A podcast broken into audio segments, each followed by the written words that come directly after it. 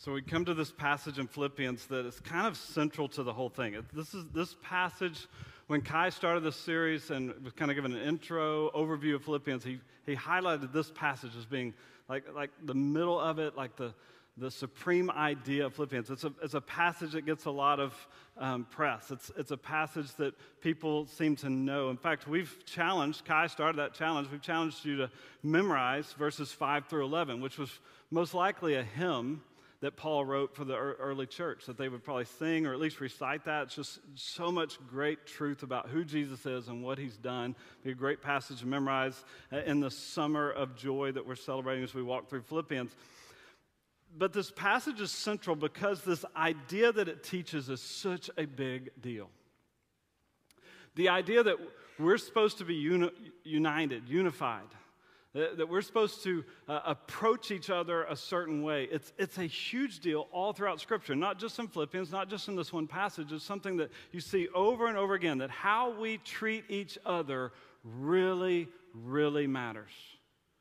The, the way that we interact with each other inside the church, the body of Christ, how we treat each other, how we love each other, how we serve each other, it really matters. Jesus said, A new commandment I give you that you love one another, which wasn't a new commandment, but what he was doing is taking it to a higher level, which is what he typically did. And he said, As I have loved you, so love one another. The way Jesus loves us, his willingness to lay down his life, that's the standard by which we're supposed to love one another. That's what he was saying. And then he says this the rest of the world will know that you're my disciples by how you love one another. That that's the way that we show the world how great our God is. We show the world a picture of how God loves us by how we love one another. The world will know that we're his disciples. That will, that will identify us as his followers when we are really united, when we're loving one another. And so this passage is so important for us to get that. There's, there's so many good things. Kai was just talking about so many good things, things that will make you want to cheer a little bit, maybe, maybe even scream. I heard that all the way from the back. Like that's, that's good stuff. There's good stuff. It's a, it's a fun season right now in our church to be a part of this for a lot of different reasons. But here's the warning on the other side of that. One of the biggest threats to any church is disunity. One of the biggest threats to any body of believers is for the enemy to come in and sow discord and sow division and to break us apart. That's one of the biggest threats that we, we will ever face. And so, this idea of being unified, this idea of standing together. Last week, we saw in the passage that Paul was telling us that we're citizens of a higher kingdom, that we have a higher allegiance because of our citizenship in heaven, and we should live our lives in response to that. Worthy of the gospel is how we should live. It should show that we're citizens of a higher uh, authority. And then he says that we're soldiers. And that idea of soldiers was this uni- unifying concept that we are not alone in the battle. We stand side by side with each other and we hold the ground that we've been given. And then, like a team, we're striving forward. We're advancing together with the gospel. And so there's this picture of a unified group of people on mission together, standing firm together. And it's a big, big deal in our scripture. And so, what Paul does this week is he goes deeper in that idea. Here's what it looks like to be unified. Here's what it, looks like to treat each other the way that we're supposed to treat each other. Here's what it looks like to love each other like Christ loves us. And that's what we get to see in this passage. And I love the way that Paul does this because he doesn't just jump in there and say, hey, y'all need to, y'all need to work on things, y'all need to be unified.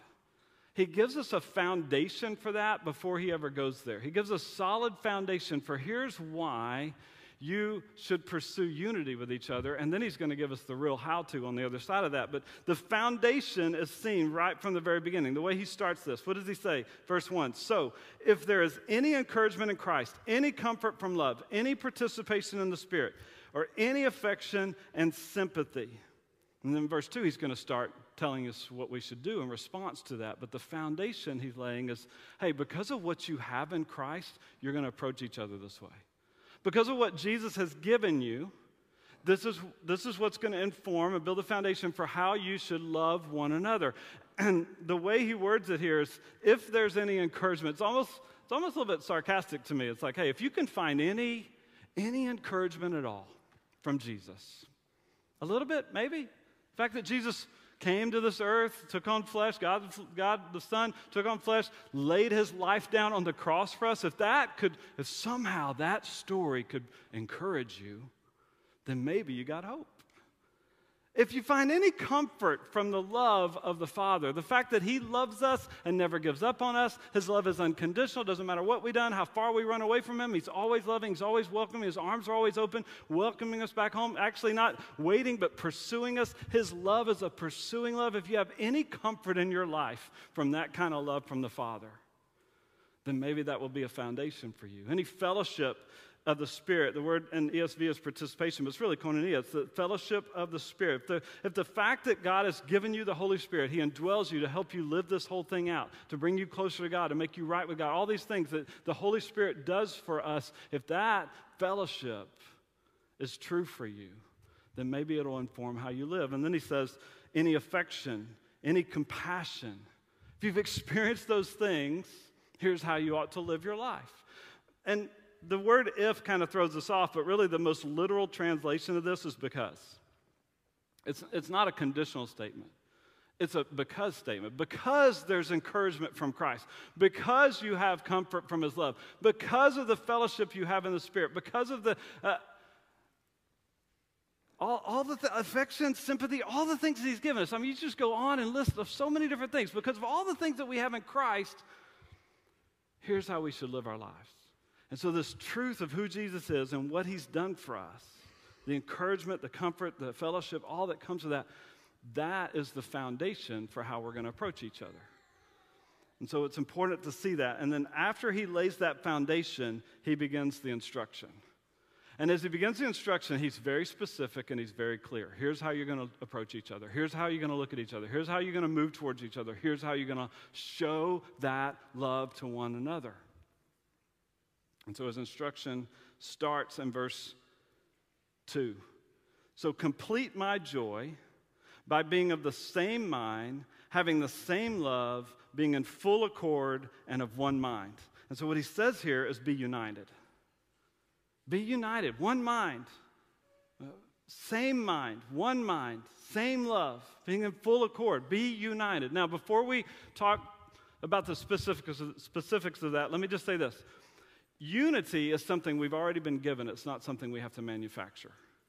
This isn't a, hey, we need to try really hard to be unified. We've already been united because of who Jesus is and what he's done for us. One of the things that we say here all the time is that what, what we have in common because of Jesus will always outweigh our differences. There's differences in the room. There's different backgrounds. There's different beliefs. There's different, and when I say beliefs, I'm not talking about like the high level who Jesus is, but there's all kinds of different ideas about how the world works and how, uh, how the views that we have. There's all kinds of differences among us. We have different personalities, different makeups. We even have different enneagrams, whatever that is. Like we have all that going on.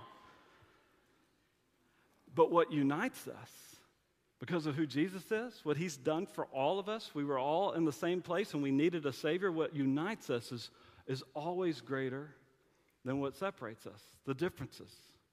And so we've already been given that in Christ. The Bible doesn't tell us to manufacture unity or make up unity or be uh, like figure out how to be unified. The Bible says that you're already unified, maintain it.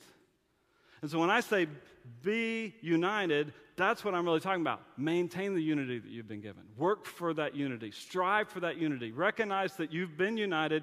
What, what unites us is greater than our differences, and so I'm going to maintain that unity. That's what he's calling us to do here. And so he does that with the specifics of being in the same mind, having the same love, being in, in, in, in full accord, which that's where you get that, that wonderful preacher joke about how the disciples loved to drive around in a Honda, obviously. They were in a all in one accord. So I didn't make that joke up. I didn't do it. It's just, it's on the internet. So anyway, that's what he's talking about. That, the idea of being in full accord, that, that literally means moving in the same direction. That's what it means.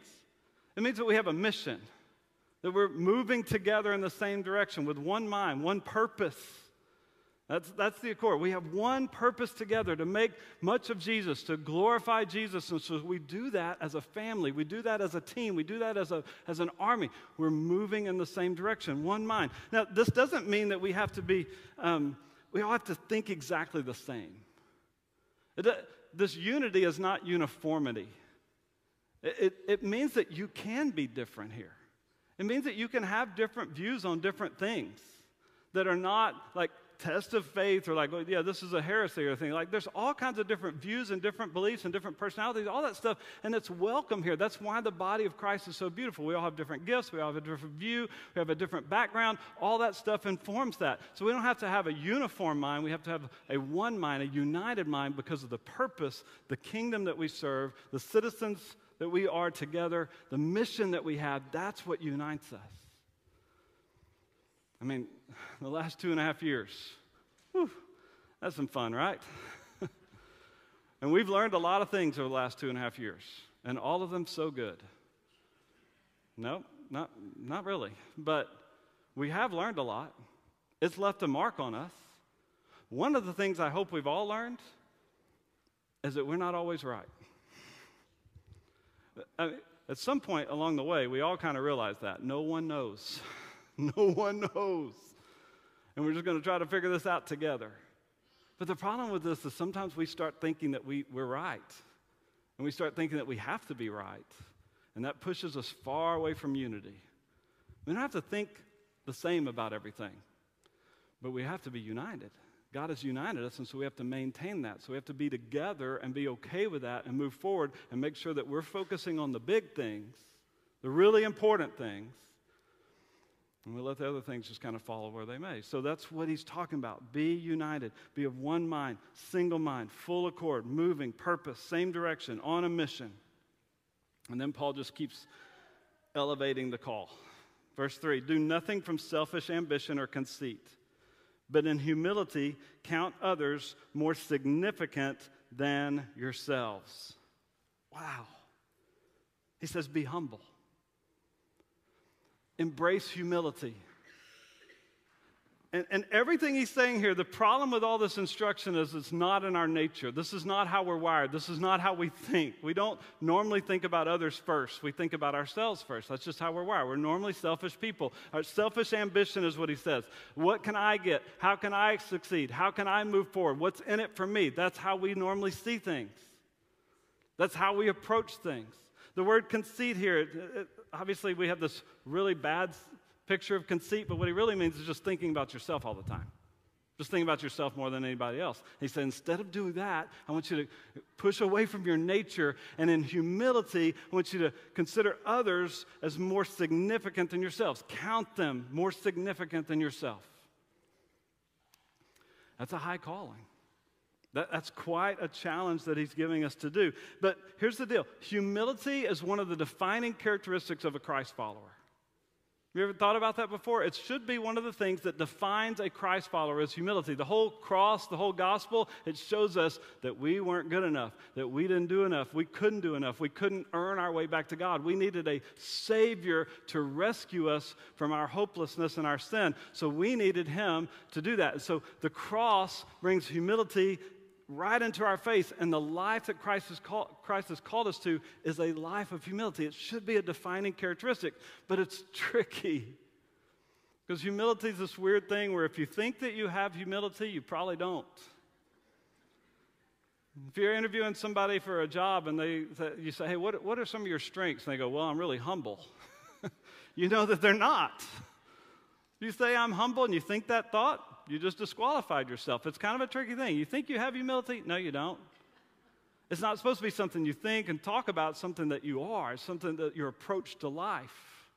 And here's what it is don't, don't, don't misunderstand it. It's not thinking less of yourself, like thinking bad about yourself. I'm just, I'm so worthless. Like, that's not humility, that's fake. Humility is not thinking less of yourself, it's thinking of yourself less. It's not thinking less of yourself, it's thinking of yourself less, not, not making yourself such a big deal, which is what we all want to do. But here's what Paul's calling us to count others more significant than yourselves.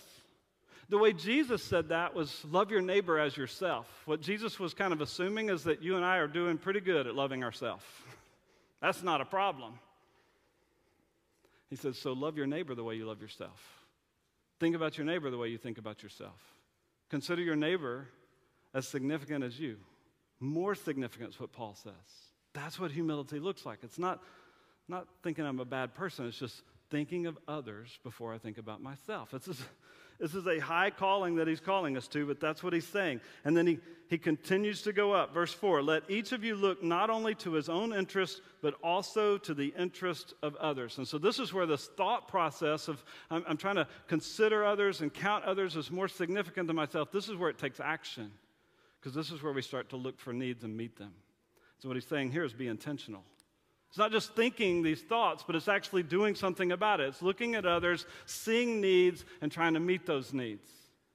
Once again, it's not who we are, it's the nature. It's like not, not the way we're wired, it's not what we normally think. When, you can have so many examples of this. There's, there's an example every day somewhere. I mean, all you got to do is get in your car and drive around Rockwall. You'll see examples of the opposite of this, right? Or what it looks like to not consider others and look out for others. But that's what he's calling still. Like if you if you go up to a stop sign and you're driving and there's a left lane and a right lane, you can turn left out of the left lane and right out of the right lane, and you get up there and you're waiting because the traffic's coming, you're waiting and trying to make sure it's clear. You're looking right, you're looking left, you're looking both ways, just like your mama taught you, and all those things. And then you're waiting and it's still not clear, and somebody pulls up right next to you, and then they block your view. Does that ever happen? Yeah, stop doing that. Are you doing that? Stop it. That's not helpful. It's not considerate of others. It's frustrating.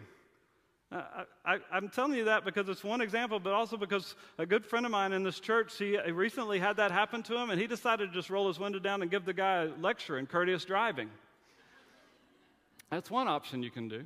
I don't want to say his name, but his initials are David Watkins. So I, I like, that's that's not considered. There's examples around us all the time of what it looks like to not consider the needs of others, not look out for others. But let's don't talk about all those crazy examples. Let's just talk about the church.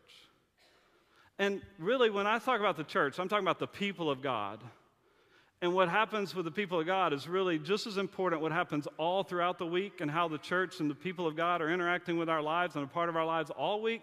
But obviously, there's a big deal about Sunday because we gather together, we sing the truth, we hear the truth, we're doing this together. It reminds us that we're together, it reminds us that we're not alone, all those different kinds of things. So, how we approach Sunday morning is a big part of this. How, how, do you approach this when you walk in? It's so easy to think about me. It's so easy to only be thinking about me. Who's going to greet me? Who's going to welcome me? Where, who, who's going to let me sit by them? Who am I going to get to sit with? How do I do this? Like, it's so easy to think about us instead of, I wonder who needs to be greeted. I wonder who needs to be welcomed.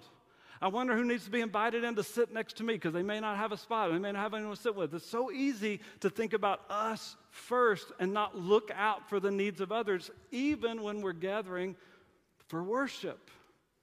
And now we have a whole new parking opportunity.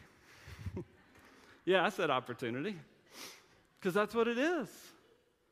And all of a sudden, it's like, today I wanted to be a visitor. I did. I was like, maybe they won't recognize me. I'm parking right up here, right? Like, where we park and how we approach that, and how we approach this challenge that's in front of us. Like, are we going to consider what we need, or are we going to consider the needs of somebody else? Every single opportunity that we have in front of us is an opportunity to be me focused and self centered, which is our nature, or to choose a different path, a higher path, which is really the low road that God has called us to, of looking to the interests of others, counting others as more significant than ourselves. So be united, maintain the unity, be humble, be intentional. This is the instruction that Paul gives us. That's pretty hard. You, you got that? Okay, we're going to, let's just start being really humble and being intentional. Let's figure it out. Mm, like, maybe we can just muster it up. It never works. The instructions in the Bible are never meant to be done on our own willpower. That's why one of the things I hear people say about Crosspoint all the time is every time you guys preach, all you do is come back to Jesus and just bring it back to the gospel every single time. Why don't you, why don't you do that? I'm like, because that's really the only hope. When you say that about us, we take it as a compliment. Like everything is gospel centered here because this word is gospel centered. And when Paul gives instruction, he's not saying, do this on your own. He's not saying, try harder to be humble. That never works. We know in the Bible it says that we should be generous. So you read that in the Bible and you go, okay, well, I'll start being generous. let me just get out my checkbook and I'll just give. Does that work for you? Just to try hard to be generous? That doesn't work for me. That doesn't produce any kind of generosity in me. I'm like, nope, can't find my checkbook. Never can. But when we when we look to the gospel, when we look to Jesus, and we see the generosity that he was rich, but he became poor for our sake, here's what happens. When we look to the gospel for our help, it produces generosity in our hearts that shows up in how we live. It's not trying harder, it's submitting more, following more, surrendering more because of who he is. And so Paul says, here's your instruction, but let me give you your motivation and your inspiration for that. And he points us to the gospel. That's why verses 5 through 11 are so crucial because it's all all this instruction is going to come true for us when we go to Jesus, when we look to Jesus, when we submit to him and follow him. Look at verse 5. Have this mind among yourselves, which is yours in Christ Jesus who, though he was in the form of God, did not count equality with God a thing to be grasped, but emptied himself by taking the form of a servant, being born in the likeness of men, and being found in human form, he humbled himself by becoming obedient to the point of death, even death on a cross. This picture that Jesus gives us, this example that he puts in front of us, it's the motivation and the inspiration we need for that to show up in our lives and how we treat each other. It, it only comes through that. It only comes through us going deeper in our understanding of who Jesus is and what, he, what he's done for us. And so, this motivation and inspiration comes from a few things you see in this passage. The first is the humility of Christ. I mean, you see that so, so clearly in this passage. Verse 5 this mindset that he had was a humble mindset. And so, have it we need to have it because Jesus had it. He was in the form of God. He was equal to God. He was God, and he didn't count that equality with God a thing to be grasped or held on to, but he emptied himself and took on flesh and became a man. It says later that he humbled himself even by becoming obedient to the point of death, even death on the cross. Jesus walked in humility. The path that he, he walked was the low road. He came as a humble servant to show us the path. He didn't consider his deity something to be held onto, but he emptied himself. He, let, he, he didn't let go of his deity, but he took on flesh and all the limitations that come with that so that he could experience what we experience and identify with us and our suffering and our weaknesses, all those things he identified. He, he took that on for us because of his humility. He did that. And so the call to be humble is rooted in who Jesus is and what he's done. It's rooted in the gospel message, the, the picture of humility that we see. But the way that that plays out, the way that humility is really seen is in, in how he serves. It's really seen in the picture of the service of Christ. If you look back at verse 7, it says, He emptied himself and he took the form of a servant, being born in the likeness of men. Jesus came to serve. Jesus, Jesus didn't come as a king to sit on a throne, to rule and reign as an emperor. He could have, he's God. But he took the form of man and took the form of a servant, and he came to serve. His whole ministry is serving. Everything he's doing is serving. Every time you see him turn around, he's serving somebody, he's meeting needs. Everybody had access to him. Didn't matter who you were, how bad you were, how far away from God you were. If you came to him, he welcomed you in. He met needs all the time. His ministry was like one interruption after another of people coming to him with needs and him saying, okay, let's stop this and let's do this. He was meeting needs. He's washing the feet of the disciples. He's here to serve. He said it this way Mark 10 45. Even the Son of Man, talking about himself, came not to be served, but to serve and to give his life as a ransom for many. Jesus comes as a servant. And so, if we want to approach each other and approach this body that God has put us in the way that Jesus has, then we need to see how he came to serve us, see how he was willing to lay his life down, see how he came to meet our ultimate needs, and then that produces us in, in us a desire to serve. I, I love that about Crosspoint. There's so many things I love about Crosspoint, but one of the things I love is how willing the people of Crosspoint are to serve, to jump in and serve. Last week we showed up and we didn't know that there was going to be a parking lot problem. It was a wonderful little surprise when we rolled up here. we didn't know. But this week we had a week to plan for it, and a whole team developed They greeted you. We had signs and everything. People invest. A lot of them high school students, right? Out there in that wonderful Texas weather, welcoming people, directing them, all those different kinds of things. A team was born because of a need, because that's the way Crosspoint has always been. There's a need, let's go, let's do it, let's step up. And we don't serve here out of my obligation. I know it's easy to do that sometimes, but remember, that's not why you serve. You don't serve because it's your duty, serve because you have to. No, you serve because Jesus came to serve us. We look to Jesus and we see his service and how he came, took on the form of a servant for us, and that produces in us a desire to serve. So here's the deal if you're not serving here, but you're part of our family, let me just tell you, we want you to serve.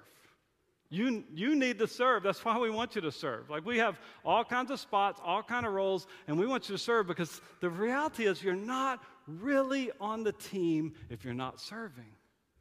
God has called us in His Bible to serve, to use our gifts, to build up His church, to serve, to be on mission, to, to, to move forward together. And that happens when you join a team and you serve. Whatever team it is, like, doesn't matter. All the teams are crucial, all the teams are important. Every single person playing a role is playing a significant role in what God is doing here. And if you're not there yet, come on, let's go. Come talk to us. Come find one of us and let's get you on a team so you can serve. And don't do that because, well, they said in membership class you're supposed to serve. I mean, that's, that's, that's a low motive. Low motive is better than no motive. But do it because of what Jesus did. Do it because of how he came to serve. Do it because he is the ultimate service. Now, hold on, time out. I'm a, this is a full time out, all right, not a 20. So don't sign up just yet. You, you may be thinking, okay, let's go. Sounds good. I want you to hear the next point before you do it. I need you to count all the costs. Here's the next point that we, our motivation and inspiration comes from the humility of Christ, the service of Christ, but also comes from the sacrifice of Christ. That He's calling us to sacrifice because that's what Jesus did. What does He say here in verse 8? Being found in human form, He humbled Himself by becoming obedient to the point of death, even death on a cross. So I'm not going to try to trick you. I'm not going to try to tell you anything. If you sign up to serve here, sometimes that will be really, really fun and joyful, and sometimes it'll feel like a sacrifice. There's a famous missionary that served overseas for a long time. He encountered all kinds of hardships, all kinds of diseases like malaria, everything. At the end of his life, you know, he had even very little fruit from all of his work. And like, was this even worth it, the sacrifice you made? He's like, I never made a sacrifice. And that's pretty inspiring. But you're thinking, I bet he was never an adult chaperone at youth camp. Bet he wasn't that. But he wasn't sleeping in a bunk bed. Sometimes, sometimes service feels like sacrifice. On the Sundays that I, I'm not up here preaching, I like to walk through the children's ministry to try to encourage them over there. And sometimes, man, that's a happy place over there. And sometimes, wow, I'm just talking about the kids are always good, but the adults sometimes their eyes are glazed over and they're looking at me and they're not saying this, but they're looking at me like they're say, they want to say, "I made a horrible error." Somebody said this would be a happy place. How do I get out of here? I'll never get this out of my shirt. Sometimes it feels like a sacrifice. Right? I mean, it's, it's hot out there. Our parking lot team, might feel like a sacrifice. Jesus' path, this low road that he's calling us to, is a path of sacrifice. He laid his life down. So before you serve, before you join and serve, just recognize sometimes it's going to feel like a sacrifice. Sometimes it's going to be hard. Sometimes people aren't going to respond the way you want them to respond. It's true. Uh, uh it's happened a couple times in seven years. Warren Wiersbe, in his book Be Joyful, said this Many people are willing to serve others if it does not cost them anything. But if there's a price to pay, they suddenly lose interest.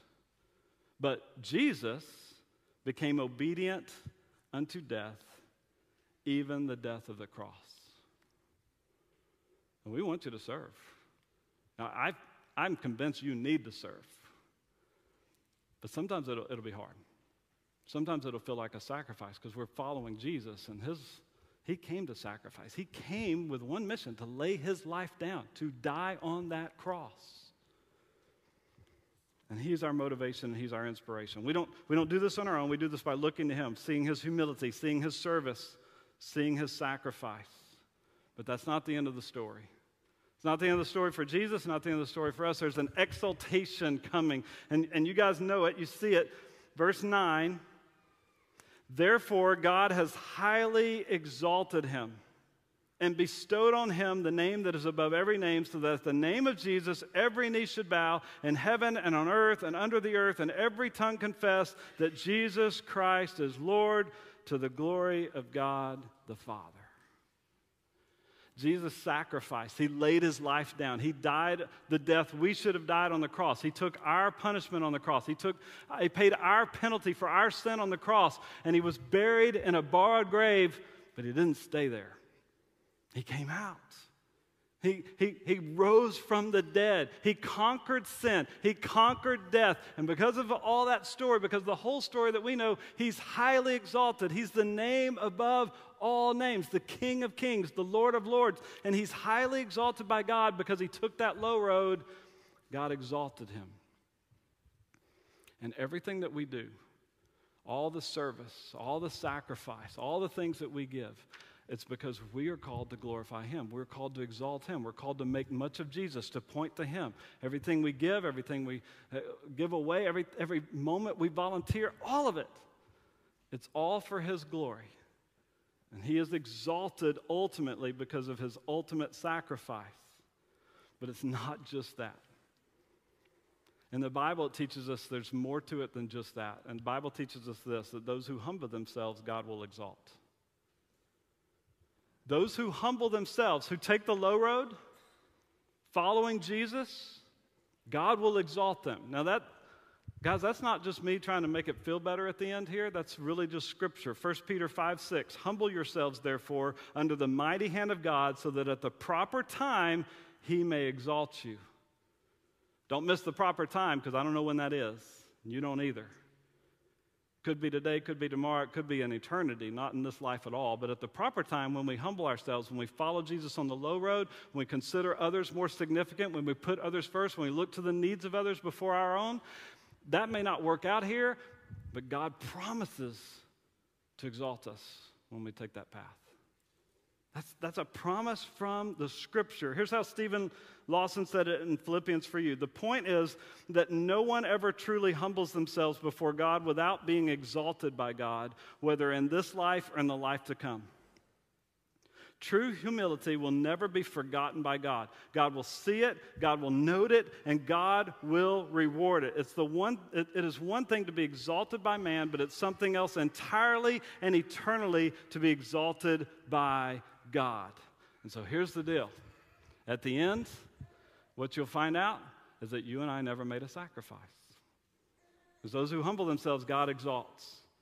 It'll all make sense for all of eternity, and we will know that we didn't really make a sacrifice. As much as it felt like a sacrifice at the time, it never will be. When, when Dove and Carter were standing up here and we're praying for them, and they're going to go for four weeks to Germany and serve this summer, they're, they're missing a lot of things. They're giving up a lot of things, and you could look at them and go, look at the sacrifice that they're making. And here's what the Bible says is, man, when you take the low road, it ends with a very high view. When you take the low road, it's the high calling. And it's not a sacrifice when you're on that path. It never will be. Yeah, it might be hard. It may cost you some things, and you may give up some things. You may not experience some things that other people, but you'll never make a sacrifice because God rewards it when we follow Him. So let's be that church. Let's be the church that truly maintains our unity by looking to others and considering each other more significant, serving one another going out of our way to look to the interests of others, greeting people, welcoming them in, doing everything we can to be others focused and not self focused because of who Jesus is and what he's done for us.